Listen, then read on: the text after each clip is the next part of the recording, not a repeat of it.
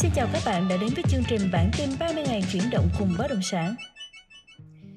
Quý vị và các bạn thân mến, theo báo cáo thị trường tháng 10 năm 2022 từ bất động sản.com.vn, mức độ quan tâm đối với loại hình chung cư tại Hà Nội và thành phố Hồ Chí Minh tăng lần lượt là 17 và 24%. Bên cạnh đó, lượng tin đăng cũng tiếp tục tăng ở loại hình chung cư với các con số như 6% tại Hà Nội và 14% tại thành phố Hồ Chí Minh. Với những thống kê đó, chúng ta có thể thấy rõ ràng là loại hình căn hộ chung cư vẫn đang thu hút được các khách hàng, đặc biệt là những người dân có nhu cầu ở thực. Và với thị trường tiềm năng như vậy thì chắc chắn là nhà môi giới của chúng ta sẽ có rất nhiều cơ hội đúng không ạ? Tuy nhiên thì làm thế nào để có thể môi giới được một căn hộ thành công thì lại là điều không hề dễ dàng, đặc biệt là đối với những nhà môi giới mới vào nghề. Hiểu được điều đó, bất động sản.com.vn sẽ mang đến một chủ đề cực kỳ hot, đó chính là môi giới căn hộ những điều cần lưu ý khi tham gia phân phối nhằm cung cấp những kiến thức mới mẻ, hữu ích xung quanh việc phân phối căn hộ. Và ngay bây giờ chúng ta sẽ bắt đầu số podcast ngày hôm nay với một vị khách mời, đó chính là anh Nguyễn Đình Long, giám đốc dự án của địa ốc Bilen để mổ xẻ về những vấn đề liên quan đến việc phân phối căn hộ chung cư quý vị nhé. Vâng ạ, à, rất cảm ơn anh Long vì đã nhận lời mời tham gia chương trình ngày hôm nay để giúp cho các nhà môi giới nâng cao hiệu quả khi giao dịch căn hộ ạ. À. Ok, cảm ơn Hiền. Lời đầu tiên thì à, à, xin chào Hiền ha và xin chào tất cả các bạn. À, dạ, à, anh Long ơi thì để mở đầu chương trình ngày hôm nay, xin được phép hỏi anh Long một câu hỏi đó chính là uh, trong các loại hình bất động sản thì theo anh chung cư liệu có phải là loại hình bất động sản phổ biến với nguồn cung nhiều nhất hay không ạ? nếu vậy thì à, chắc là anh sẽ điểm qua một vài cái tên những cái loại hình bất động sản đi ha thì ở Việt Nam thì mình sẽ có khá là nhiều các cái loại hình bất động sản ví dụ như là đất nền này à, nhà phố nhà phố lẻ nhà phố dự án rồi à, căn hộ office hay là thậm chí là đất nhà xưởng cũng như là nhà trọ cũng là một loại hình bất động sản luôn á hiền. À, tuy nhiên cũng đúng như cái câu em nói rằng là anh nghĩ rằng là chung căn hộ chung cư cũng là một trong những cái loại hình mà nó có cái nguồn cung cũng như là cái sức giao dịch gần như là luôn luôn là nhiều nhất và hot nhất ở thị trường bất động sản luôn. Vâng ạ, à, vậy nếu muốn bắt tay vào phân phối loại hình bất động sản này thì điều gì là yếu tố tiên quyết đối với nhà môi giới mới ạ? À? Và môi giới cần phải nắm bắt những kiến thức liên quan nào đến sản phẩm căn hộ để có thể tư vấn cho khách hàng ạ? À? Rồi đối với cái câu hỏi này của hiền thì theo anh thì sẽ có hai nhóm đối tượng các bạn nha. À, đối tượng đầu tiên sẽ là những bạn mà môi giới mới hoàn toàn luôn tức là trước giờ chưa làm nghề. Với lại đối tượng à, thứ hai sẽ là những bạn mà bán những sản phẩm khác mà bây giờ chuyển qua bán căn hộ thì cũng xem như là mới đúng không? Như vậy thì đối với cái nhóm các bạn đầu tiên á thì vẫn là những bài học vỡ lòng đầu tiên về nghề. Tức là à, việc nhân viên kinh doanh bất động sản là sẽ làm những hạng mục công việc như thế nào nè rồi trách nhiệm của các bạn sẽ có cái gì à, và đặc biệt là việc tìm kiếm khách hàng sẽ từ những cái kênh nào. Như vậy thì à, những bạn mới này à, đều phải học những cái bài học vỡ lòng đầu tiên đó ra thôi. Còn về à, để học những bài học tiếp theo sau bài học vỡ lòng thì nó sẽ là về đặc thù của sản phẩm căn hộ. À, đối với cái nhóm những bạn mà nhân viên kinh doanh mà chuyển từ những sản phẩm khác qua ví dụ như chuyển từ đất nền qua căn hộ đi chẳng hạn thì theo như anh á thì sẽ là các bạn cần phải nắm cái điểm đầu tiên. Quan trọng nhất sẽ là cái điểm khác biệt giữa cái sản phẩm trước đây các bạn bán so với sản phẩm căn hộ là gì. À, tại vì anh nói đơn giản thôi một khách hàng mua đất nền hay là một khách hàng mua à, mua một lô đất để làm nhà xưởng cái hành vi tìm kiếm hay là cái quy trình quyết định mua hàng nó sẽ khác rất nhiều so với căn hộ và về đặc thù sản phẩm nó cũng khác nhau nữa. Cho nên là các bạn cần phải nắm cái điểm đó đầu tiên để chúng ta biết cách à, thích ứng với lại cái sản phẩm mới này. Anh nói đơn giản thôi ví dụ như là à, một cái lô đất đi đúng không? Ví dụ như lô đất nhà hiền đi ngang năm dài 20 thì đó là diện tích của nó là đơn giản là 100 mét vuông thôi đúng không? Tuy nhiên đối với căn hộ nó sẽ có nhiều loại diện tích. Anh nói ví dụ như là tổng diện tích của dự án nè à, rồi diện tích xây dựng của phần công trình là bao nhiêu hay là đơn giản thôi bên trong căn hộ mình mua. Diện tích thông thủy là bao nhiêu diện tích thông thường là bao nhiêu nó sẽ có rất là nhiều những cái hạng mục nó khác nhau kiểu như vậy. Cho nên rằng là các bạn phải nắm được cái điểm khác nhau giữa sản phẩm cũ với lại sản phẩm căn hộ mới. Này là gì? Để chúng ta có thể thích ứng được. Đó là cái ý mà anh chia sẻ Dạ vâng ạ. À, thì qua những câu hỏi đầu tiên mà chương trình đưa ra cho anh Long thì chúng ta đã có thể hiểu được à, tương đối về loại hình căn hộ chung cư rồi ạ. À, tuy nhiên thì để giao dịch được một căn hộ thành công thì chắc chắn là nhà môi giới sẽ cần phải nắm được tường tận à, những điều cần lưu ý khi mà phân phối căn hộ. Vậy thì những điều cần lưu ý đó là gì? Chúng ta hãy tiếp tục lắng nghe để tìm lời giải đáp từ anh Long quý vị nhé. Dạ vâng ạ, à. thì với kinh nghiệm hoạt động lâu năm trên thị trường và phân phối rất là nhiều căn hộ rồi thì theo anh Long, việc đầu tiên mà nhà môi giới cần phải chú ý khi tham gia phân phối một sản phẩm là gì ạ? rồi à, cái câu này nó cũng là một cái câu khá là hay. Với lại nó cũng sẽ khá là là là là là có nhiều ý để chia sẻ. Thì đối với cái vai trò của các bạn môi giới à, các bạn môi giới là các bạn làm việc theo một tổ chức đúng không? À, các bạn đã nhận được cái sự định hướng của công ty. Tức là thường á sàn môi giới sẽ có những cái định hướng nhất định. Ví dụ như anh nói giả sử như là sàn A là chỉ đánh các sản phẩm của à, thủ thiêm hoặc là sàn B là chỉ đánh các sản phẩm của chủ đầu tư này rồi không đánh các sản phẩm của chủ đầu tư kia. Như vậy thì rõ ràng rằng là để xét trên cái câu chuyện là bạn đó đang làm việc tại một sàn nhất định và cái điểm cần lưu ý khi tham gia phân phối một sản phẩm là gì? Thì đối với anh đó nha cái điểm quan trọng nhất bạn đó cần phải à, cái điểm quan trọng nhất cần phải lưu ý hay là theo anh nói một cách khác á, là cái câu hỏi quan trọng nhất bạn đó cần phải trả lời cho mình. Đó chính là cái câu hỏi là tại sao khách hàng phải chọn mua cái sản phẩm căn hộ này? Tức là trong cái việc mà phân phối sản phẩm căn hộ chung cư á, nó sẽ có rất là nhiều những cái loại nhu cầu khác nhau. Ví dụ như là như hiện biết là sẽ có à, nhu cầu để ở nè và nhu cầu để đầu tư thường nó sẽ là hai cái loại hình nhu cầu đó chính ha. Rồi bên cạnh đó đầu tư thì sẽ là đầu tư để mua đi bán lại hay là đầu tư cho thuê. Rồi từ những cái hình dung đó mà chúng ta sẽ viết ra những cái điểm mạnh của dự án của mình có là gì? Rồi những cái điểm mạnh đó nó đáp ứng được những cái yêu cầu của khách hàng như thế nào. Để cuối cùng sẽ có rất là nhiều những yếu tố vậy ha. Để cuối cùng rằng là các bạn phải trả lời được cái câu hỏi rằng là tại sao khách hàng phải mua cái sản phẩm đó của mình? Như vậy thì đó là cái việc đó, đó là cái theo anh là cái việc đầu tiên mà môi giới cần phải chú ý. Như vậy thì cái câu để trả lời được câu hỏi đó nha nó sẽ rất là rộng và nó sẽ rất là tốn thời gian.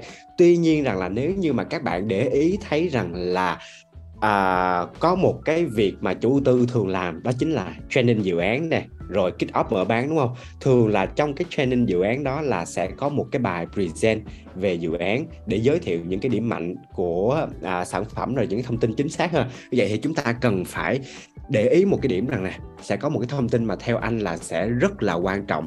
Đầu tiên luôn đó chính là câu chuyện về thị trường tại khu vực đó lý do vì sao chúng ta phải quan tâm tới cái thị trường tại khu vực đó đầu tiên là tại vì mỗi một thị trường nó sẽ có một cái cách vận hành khác nhau. Cách vận hành ở đây là về mặt sản phẩm nha, về mặt cấu trúc sản phẩm luôn. Đôi khi ở, anh nói đơn giản thôi, ví dụ như là khách hàng ở thủ thiêm đi, mua căn hộ ở thủ thiêm, họ thích sản phẩm căn hộ diện tích lớn, trên 200 mét vuông chẳng hạn rồi những khách hàng ở khu vực khác ví dụ như quận 7 đi à, nhu cầu họ thấp hơn tài chính thấp hơn thì họ chỉ quan tâm tới những căn hộ mà nó hai phòng ngủ mà chỉ khoảng 65 mét vuông thôi. Đó như vậy thì chúng ta cần phải biết được rằng là ở cái thị trường đó nó sẽ có cái đặc điểm gì nổi bật và cái đặc điểm gì khác biệt so với những thị trường khác. Thì các bạn cần phải xem cái slide đó khá là kỹ cái slide nghiên cứu thị trường đó thường chủ tư sẽ làm nè là về đặc điểm của thị trường đó. Rồi à, trong khu vực xung quanh sẽ có những dự án nào mở bán của chủ đầu tư nào rồi mức giá của những đối thủ cạnh tranh là nó sẽ là bao nhiêu. Đó thì theo anh cái đó là cái điều môi giới cần chú ý đầu tiên khi mà chúng ta lựa chọn phân phối một sản phẩm hay là chúng ta đã vào cái bước là tiến hành lên kế hoạch để bán hàng luôn rồi thì đó là cái yếu tố quan trọng nhất luôn mà chúng ta cần phải nắm vững Vâng ạ, à, và đó là những điều mà nhà môi giới cần phải tìm hiểu khi phân phối một dự án căn hộ chung cư. Bây giờ chúng ta nói một chút về pháp lý đi ha. Thì theo anh Long, pháp lý có phải là một yếu tố quan trọng mà nhà môi giới cần phải chú ý không ạ? À? à về vấn đề pháp lý của căn hộ chung cư ha thì đối với à, chắc chắn rằng là khi mà chúng ta mua bất kỳ một cái loại hình sản phẩm bất động sản nào á nó cũng vấn đề pháp lý cũng là một vấn đề rất là quan trọng luôn. Tại vì về cơ bản người Việt Nam mình cũng rất là quan trọng với câu chuyện về cái tính sở hữu đúng không? Hay là anh nói đơn giản thôi ví dụ như ba mẹ của Hiền thôi chẳng hạn.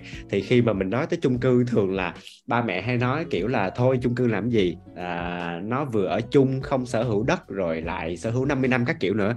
Cho nên đây là một cái vấn đề rất rất là quan trọng luôn tuy nhiên theo như anh nhìn thấy một cách khách quan và cũng từ cái yếu tố cá nhân của anh đó nha thì yeah. Dạ. căn hộ tư á, nó sẽ có một vài những cái điểm khác mà đôi khi họ đặt những cái yếu tố đó quan trọng hơn cả yếu tố pháp lý anh nói giả sử như là uy tín chủ tư nè giả sử như là về vị trí của dự án nè lý do ở đây là gì anh nghĩ rằng là về cái pháp lý của dự án nha à, sẽ có chia thành nhiều giai đoạn khác nhau. Giả sử như là có được phần à, phê duyệt quy hoạch một phần 2.000 rồi phê duyệt quy hoạch một phần 500 cho tới khi có giấy phép xây dựng rồi có quyết định dự án được quyền mở bán à, chẳng hạn thì nó là một cái đoạn đường rất là dài. Tuy nhiên thường những căn hộ ở Việt Nam mình á là mở bán từ những cái giai đoạn từ trong trứng nước rồi. Ví dụ như là à đã có cái phần quyết định phê duyệt là cái quỹ đất chỗ đó là được xây dựng chung cư chẳng hạn là may là có thể là đã được mở bán rồi rồi sau đó mở bán được khoảng nửa năm đi chẳng hạn, thì mới bắt đầu có giấy phép xây dựng, vân vân. Thì cái đó là cái thực tế ở bên ngoài nó đang diễn ra nha. Cho nên rằng là đôi khi cái việc pháp lý mà khách hàng họ hỏi nhân viên mình á, hay là cái vấn đề mình đánh giá một dự án á, đôi khi nó chỉ là cái câu chuyện về uy tín của chủ đầu tư thôi, chứ cũng không hẳn là vấn đề pháp lý nữa. Cho nên anh nghĩ rằng là trả lời cho cái câu hỏi này, pháp lý nó là một cái vấn đề rất rất là quan trọng tuy nhiên, nếu như có những cái yếu tố khác nó quá nổi bật và những cái yếu tố đó đó, nó đảm bảo được cho cái tính minh bạch cũng như là cái uy tín của việc pháp lý đi. Giả sử như ông chủ tư đó toàn làm dự án là pháp lý rất là rõ ràng, mặc dù hiện tại chưa có gì hết, nhưng mà chắc chắn sau này nó sẽ có pháp lý chẳng hạn, thì cái yếu tố đó cũng là một cái yếu tố mà khách hàng có thể chọn mua được và nhân viên kinh doanh hay là môi giới mới mình cũng có thể chọn để đi theo chủ tư đó cũng được ha. Cho nên đối với câu hỏi này thì anh xin phép trả lời. Thật lòng luôn là pháp lý là một cái yếu tố rất rất là quan trọng. Tuy nhiên nó không phải là một cái yếu tố tiên quyết để chúng ta lựa chọn một sản phẩm căn hộ để đầu tư hay là lựa chọn một sản phẩm căn hộ để bán. Dạ vâng ạ. Thì à, theo như anh Long vừa chia sẻ đó đó chính là um, bên cạnh cái yếu tố pháp lý thì yếu tố chủ đầu tư cũng rất là quan trọng. Vậy thì mình có những cái tiêu chí nào để có thể đánh giá và lựa chọn chủ đầu tư khi mà phân phối dự án không ạ? À ok. Ừm, nếu như mà nói về yếu tố đánh giá về chủ đầu tư ha thì à, anh nghĩ rằng à, thường á, là sẽ có cái xu thế như thế này nè. À, ở Việt Nam mình hay xính ngoại lắm. Cho nên rằng là ví dụ như là khi mà nghe những uh, chủ đầu tư đến từ Singapore hay là đến từ Mỹ hay là đến từ Malaysia đi chẳng hạn thì mọi người sẽ có cái nhìn nó sao ta nó gọi là uy tín hơn á thì hiểu ý anh đúng không tức là yeah. Dạ. cái tâm lý đó nó cũng sẽ tác động một phần anh nói đơn giản hơn ví dụ như là cái câu chuyện hồi xưa anh bán hàng nha à, anh bán yeah. Dạ. cho một chủ tư đó thì lúc đó là dự án đó nó chưa có cái quyết định từ hợp tác đầu tư của một bên chủ đầu tư Nhật Bản à, xong cái khoảng tới giai đoạn bán hàng thứ hai thì có cái đã có cái ký kết chính thức giữa chủ đầu tư Nhật Bản với chủ đầu tư Việt Nam để à, gọi là cùng phát triển dự án đó. Thì sau này á trời tụi anh cứ nói tới câu chuyện là chủ đầu tư Nhật Bản chủ đầu tư Nhật Bản là họ không hỏi gì nữa em. Tức là họ auto rằng là à ok khi mà chủ đầu tư nước ngoài là nó đã uy tín rồi đó yeah. kiểu vậy. Thì cái cách phân loại đầu tiên theo như anh thấy sẽ là à ông này là đến từ chủ tư Việt Nam hay là chủ tư nước ngoài? Tại vì thực ra là về cơ bản những những người chủ tư đến từ nước ngoài là họ cũng đã họ cũng đã chuẩn bị rất là kỹ trong câu chuyện về nguồn gốc đất đai này cũng như nhà những cái câu chuyện về tài chính đầu tư vào Việt Nam mà nó sẽ khó khăn hơn so với một doanh nghiệp Việt Nam. Cho nên anh nghĩ rằng là nhà đầu tư nước ngoài họ đã đổ tiền vào đây rồi. Thì về cơ bản một phần nào đó thì cái uy tín của họ à, cũng như là cái mức độ mà họ rủi ro khi phát triển dự án họ phải hạ xuống thấp nhất, cho nên là uy tín của họ khi phát triển dự án đó nó sẽ cao hơn là điểm đầu tiên. Rồi cái điểm thứ hai quan trọng nhất đó chính là về năng lực phát triển dự án của họ, tức là ở trong quá khứ họ đã phát triển những dự án nào? À, họ đã phát triển ở thành phố Hồ Chí Minh hay là Hà Nội rồi họ đã phát triển được bao nhiêu dự án? Dự án đó nó thành hình ra sao? Rồi nó có mức độ tăng giá tốt hay không? Cư dân về ở nhiều hay không? Rồi cho thuê tốt hay không? Thì tất cả hai cái yếu, yếu tố trên đó một là nhà đầu tư nước à, chủ đầu tư nước ngoài hay Việt Nam và thứ hai là về profile năng lực của chủ đầu tư đó đã phát triển những dự án nào? Thì đó là hai yếu tố mà anh nghĩ rằng là à, chúng ta hoàn toàn có thể à, nghiên cứu ở trên mạng cũng như là nghiên cứu bên ngoài thực tế để có thể đánh giá được cái chủ đầu tư đó dạ yeah. thì cho em hỏi một câu cũng cũng hơi bên lề một chút xíu thì uh, okay. đối với chủ đầu tư mà kiểu như lần đầu tiên họ vừa phát triển một cái dự án đó luôn và cái dự án đó cũng chính là cái sản phẩm đầu tay của họ thì uh, theo anh thì nhà, nhà môi giới có mạo hiểm khi mà trở thành nhà phân phối cái sản phẩm của họ không ạ? chắc chắn nha chắc chắn đó là một yếu tố khá là mạo hiểm khá là mạo hiểm tuy nhiên yeah. Dạ. rằng là cái yếu tố mạo hiểm nó nó sẽ được đảm bảo thông qua hai cái việc này à, việc đầu tiên những nhà phát triển à, bất động sản về căn hộ á nha em thường á là một á, là họ có cái năng lực phát triển trước đây về những cái dự án khác rất là tốt. Anh nói ví dụ như giả sử như là từ đất nền đi lên nè hai là họ là những nhà đầu tư mà có tiềm lực về tài chính thì mới có thể sở hữu được quỹ đất đó để phát triển đúng không? Nên là à, cả hai cái yếu tố đó đó thường là sẽ được à, ban lãnh đạo của sàn là đã gọi là kiểm tra cũng như là à, cũng phải có cái công tác kiểm tra từ phía ban lãnh đạo. Cho nên rằng là đối với các bạn môi giới ở bên dưới thì chúng ta chỉ tập trung chỉ nên tập trung vào câu chuyện là à đánh giá cái sản phẩm này so với những cái sản phẩm khác như thế nào. Còn cái yếu tố về năng lực mới của chủ đầu tư thì nó sẽ là một cái điểm trừ của dự án. Tuy nhiên anh chắc chắn rằng là tất cả những cái chủ đầu tư khi mà họ làm cái dự án căn hộ đó đầu tiên thì nó sẽ có các yếu tố mạnh khác để làm nổi bật những yếu tố mạnh khác đó lên. Anh nói ví dụ như giả sử như là vấn đề về pháp lý hay là vấn đề về vị trí của quỹ đất dự án đẹp thì những yếu tố đó nó sẽ làm nổi bật hơn cái cái cái hình ảnh của chủ đầu tư lên. Nên là à, cũng là một cái yếu tố mà các bạn cũng có thể à, suy nghĩ tới để đánh giá về cái năng lực chủ đầu tư đó. Vâng ạ, à, xin cảm ơn những chia sẻ rất là tâm huyết của anh Long. À, và có một vấn đề nữa mà khá là nhiều nhà môi giới thắc mắc đó chính là hợp đồng giao dịch khi mua bán bất động sản khá là phức tạp. Vậy thì anh Long có câu chuyện thú vị nào hay là những lưu ý nào dành cho các nhà môi giới khi mà ở chúng ta tiến đến bước ký hợp đồng với khách hàng không ạ? À ok. À, hợp đồng hợp đồng là một cái cái câu chuyện mà đôi khi nó là một cái cột mốc đó thì giống như là đôi khi cái việc mà khách hàng xuống tiền cọc là hoặc là khách hàng xuống tiền thanh toán đợt đầu luôn nha là cũng chưa chắc cái giao dịch nó thành công đâu. Tại vì phải khi mà à, giao kết hợp đồng xong xuôi hết nè rồi thanh toán tiền xong xuôi hết thì lúc đó là giao dịch nó mới thành công. Như vậy thì à, đối với pháp lý của chung cư á, như hồi nãy anh có nói chia sẻ là về cái câu chuyện là đôi khi có những dự án được mở bán lúc mà mới có một phần năm trăm thôi, hoặc là à, đã có giấy phép xây dựng xong rồi thì ở tùy một thời điểm mà pháp lý ký kết của mỗi dự án nó sẽ khác nhau. Thì thường sẽ là được chia làm hai loại văn bản ha. Một nó sẽ là văn bản thỏa thuận hay là thỏa thuận ký quỹ hay là thỏa thuận hợp tác đầu tư hay là văn bản cọc tùy vào cái tên mà mỗi chủ tư gọi. Tuy nhiên nó cơ bản nó là một cái văn bản thỏa thuận à, gọi là để hứa với nhau là hứa giữa bên mua với bên bán rằng là sẽ mua cái căn hộ đó với giá bao nhiêu đó tương ứng với cái số tiền cọc là bao nhiêu đó. Rồi loại văn bản thứ hai thì loại đó chính là hợp đồng mua bán. Thì thường để ký ký kết được hợp đồng mua bán á, thì căn hộ chung cư phải hoàn thành và nghiệm thu phần móng nè. Rồi cũng sẽ có đầy đủ các cái giấy tờ pháp lý như là về sổ đất rồi về à, giấy phép xây dựng vân vân. Thì thường khách hàng họ sẽ hỏi về hợp đồng mua bán nhiều hơn thì sẽ có hai loại hợp đồng đó ha. Thì à, để mà cái à, cái câu chuyện là làm sao để à, có những cái rủi ro gì khi mà trong quá trình ký kết hợp đồng với khách hàng hay không á thì thực ra theo như anh thấy là mỗi một khách hàng sẽ là một cái trường hợp khác nhau và sẽ có rất rất là nhiều những câu hỏi khác nhau. Cho nên rằng là à, đối với cái yếu tố về hợp đồng này á thì một cái kinh nghiệm anh nghĩ rằng là sẽ chia sẻ cho các bạn môi giới mới là mình không có à, mình mình đừng có ngại cái vấn đề khi mà phải trả lời những câu hỏi về pháp lý cho khách hàng nha. Tại vì thực ra là anh nghĩ là các bạn môi giới mới hay là thậm chí là những bạn môi giới được một năm hai năm rồi á là cũng khá là ngại khi mà trao đổi về câu chuyện pháp lý. Tại vì sợ lắm đôi khi là đôi khi là tụi mình tụi mình cũng có một chút kiến thức về luật á nhưng mà khi đã đụng tới pháp lý rồi thì cái gì nó phải rõ ràng ra cái đó.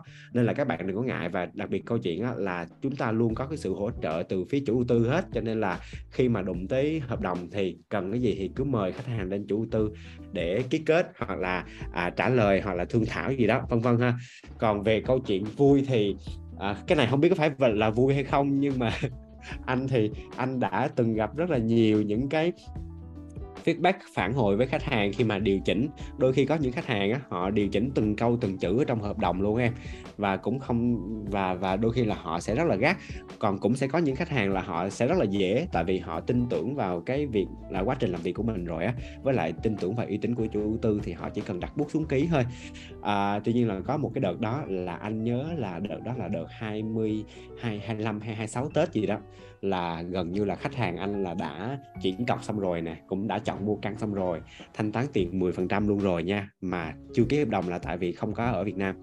Xong rồi về Việt Nam á xử lý hợp đồng không được là tại vì có cái điều khoản đó nó liên quan tới vấn đề về à, nói chung là một cái vấn đề mà anh không có tiện à, chia sẻ ha. Thì nhất quyết khách hàng muốn thay đổi cái điều khoản đó theo ý khách hàng nhưng mà chủ đầu tư không chấp nhận thay đổi và khách hàng đã quyết định là không mua căn đó nữa luôn bỏ tiền cọc luôn em. Nên là đó là một trong những cái đó là một trong những cái gọi là nỗi đau của anh đi nhưng mà nó cũng là một những cái trong những cái kinh nghiệm mà anh nghĩ rằng là khi mà xử lý về vấn đề pháp lý á, đôi khi là chúng ta cũng phải đứng ở giữa giữa vai trò là người khách hàng với lại vai trò cả là người chủ tư nữa. Mình phải đứng ở giữa cả hai bên để làm sao để cân bằng đảm bảo được quyền lợi của khách hàng và cũng là đảm bảo quyền lợi của chủ tư nên rằng là cái việc về vấn đề pháp lý nó sẽ có rất là rất rất là nhiều câu chuyện để có thể chia sẻ.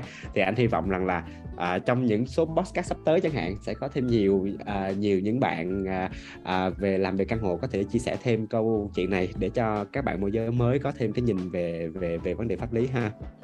Dạ rồi, à, cảm ơn anh Long rất là nhiều.